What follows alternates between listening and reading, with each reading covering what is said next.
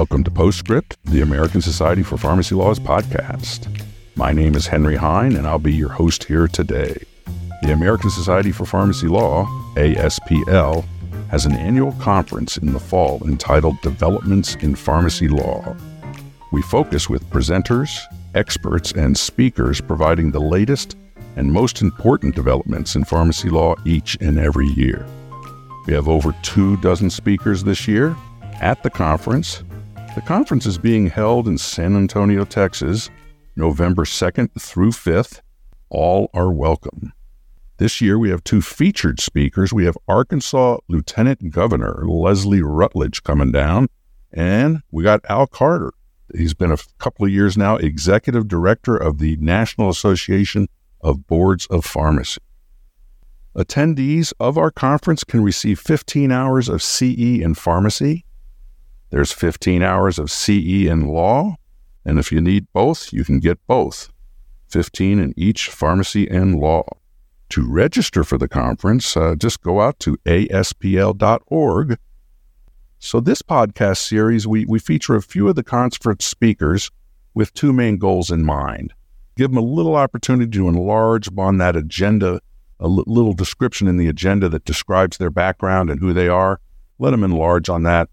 Where are they in their career now, and how did they get there? Um, separately, we'd like to give them an opportunity, just a little bit, not the whole presentation, but a little tidbit about the presentation, what the topic is, how it might be important to pharmacists, attorneys, and or pharmacist attorneys. Today, we're honored to have um, Todd Nova. Todd, can you hear me? I can. All right, Todd, welcome on the show here. Um, and thank you for coming, and thank you for coming to the conference and, and doing a presentation for us. Um, let's let's start, like I pointed out uh, earlier. Let's start with your background where are you now presently in your career? First of all, thanks, Henry, for, for the opportunity to, to, to talk with you today. Appreciate it. So, where am I in, in my career? That's a that's a I'm not exactly sure, right? To know where you are, you you you have to have some relativity, and, and you don't know necessarily where life is going to take you. But um, I, I, guess uh, the short answer would be uh, I've been practicing health law for around 20 years, focused on uh, pharmacy, uh, and, and, pharmaceutical supply chain optimization, both from a, a, supply perspective as well as the reimbursement and payment perspective. With uh, obviously, uh, incident to that is is the licensure um, survey certification issues pharmacy practice, both in integrated delivery networks and retail chain pharmacies. So.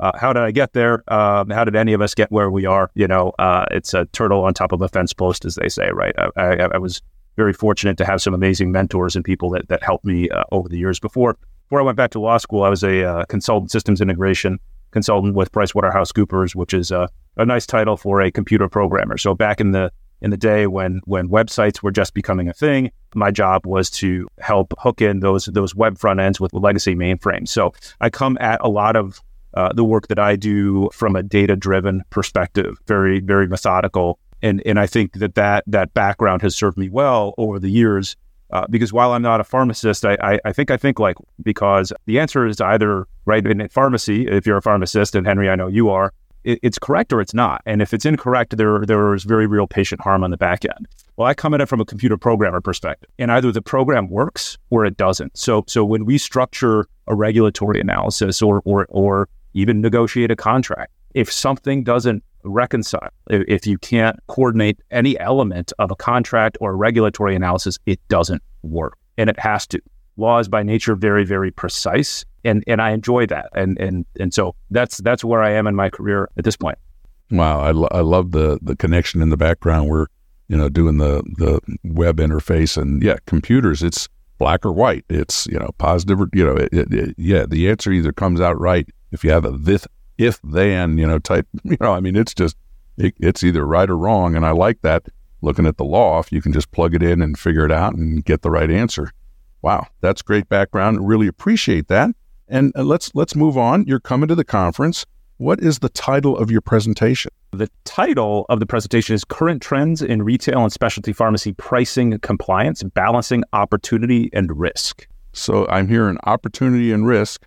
So what's you know a little tidbit? What's the opportunity there? Yeah, increasingly we are, uh, or or or maybe it's not increasing. It, it's always occurred. Where retail chain pharmacies, integrated delivery networks with retail and specialty pharmacy operations, mail order, home infusion, central fill, anything in the pharmacy supply ecosystem are looking at how to optimize uh, market share, and that's appropriate, and how to make it how to make it more efficient. Naturally, along along with that approach comes regulatory over. Uh, so uh, beneficiary inducement issues in particular, billing government programs, um, usual and customary, right? Best price concepts that we see throughout the pharmaceutical supply chain ecosystem. And so a lot of organizations historically, and, and I'm sure many of our listeners are familiar with membership programs and some of the challenges associated with that. But it, it, goes beyond membership programs to copay waiver programs, price matching programs, and any other uh, advertising health fairs, right? There's all kinds of interesting things that you can do to get the message out about your the care delivery models that are being implemented. And so along with those opportunities, right, always comes risk and regulatory risk. And one of the things that we are seeing is an increasing and continued increase in focus on pharmacies. I think in no small part because of their size and their growing importance, right? Care is continuing to migrate from the traditional ambulatory slash acute setting to self-administered and home-based care. That increases the role that pharmacies and pharmacists play. Right. We're also seeing not just the role of pharmacies increase, but also the role of clinical pharmacists. Again, whether it's a, an integrated delivery network or on behalf of a, a, retail chain that that's getting into some of those direct care modalities, all of those things mean that we are seeing an increased focus from both federal and state regulators. And inc- uh, more and more in my practice, I get calls from clients saying, "Hey, we just got a contact from uh, Medicaid state agency or DOJ or OIG, or there's tam whistleblower actions." Things that that traditional healthcare providers, not that pharmacists aren't traditional healthcare providers, but again, probably more the traditional ambulatory facility based care hospitals. Okay. They've gotten really good at implementing compliance programs. I think if you were to plot the frequency of compliance investigations, they continue to decrease. That's a good thing. We, we have laws and, and those exist for a reason. And they've, they've built out very robust models for ensuring compliance with the ever changing rules. Pharmacies are getting better at it, but in my experience, tend not to have systemic and structural processes in place to help you can never ensure but to help increase the likelihood of compliance right? Uh, and and if there is a compliance issue or error it's either discovered so that you can self-disclose it which is always a much better place to be or if if the government or or a third party payer does identify the compliance risk we can mitigate the impact of that and and show intent was not to to defraud because that's another significant component. We'll talk about that. Intent mens rea is a huge component of compliance in the pharmacy and healthcare space in general, and and the government appropriately so takes that that very seriously. And so so when we can look at what other what we're seeing, uh, both from a case law perspective and enforcement perspective, I think it'll help the folks that attend that session focus their compliance efforts and, and coordination with legal as efficiently as possible and, and begin to, to focus on the structural and systemic best practices.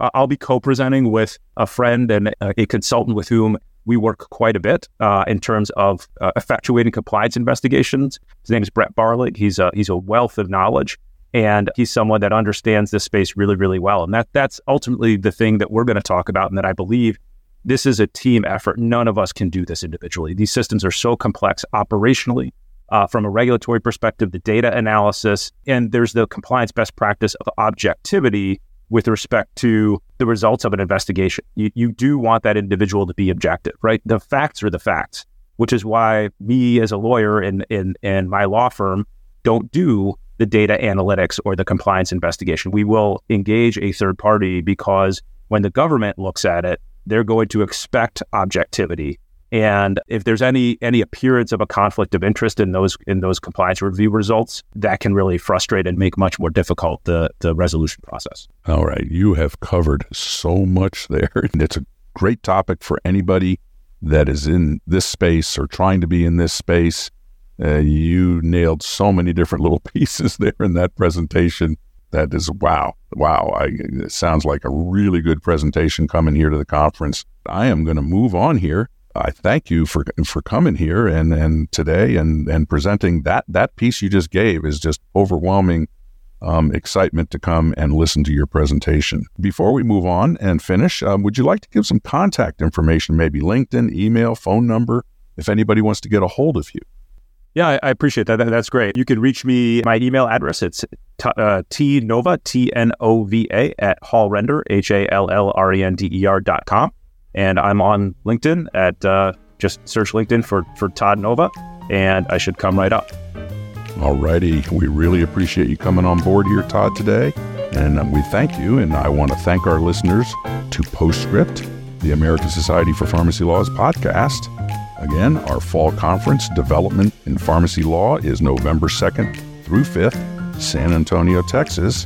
And to see the agenda of the conference and or register for the conference, go to aspl.org. This is Henry Hine, your host, and we thank you for listening.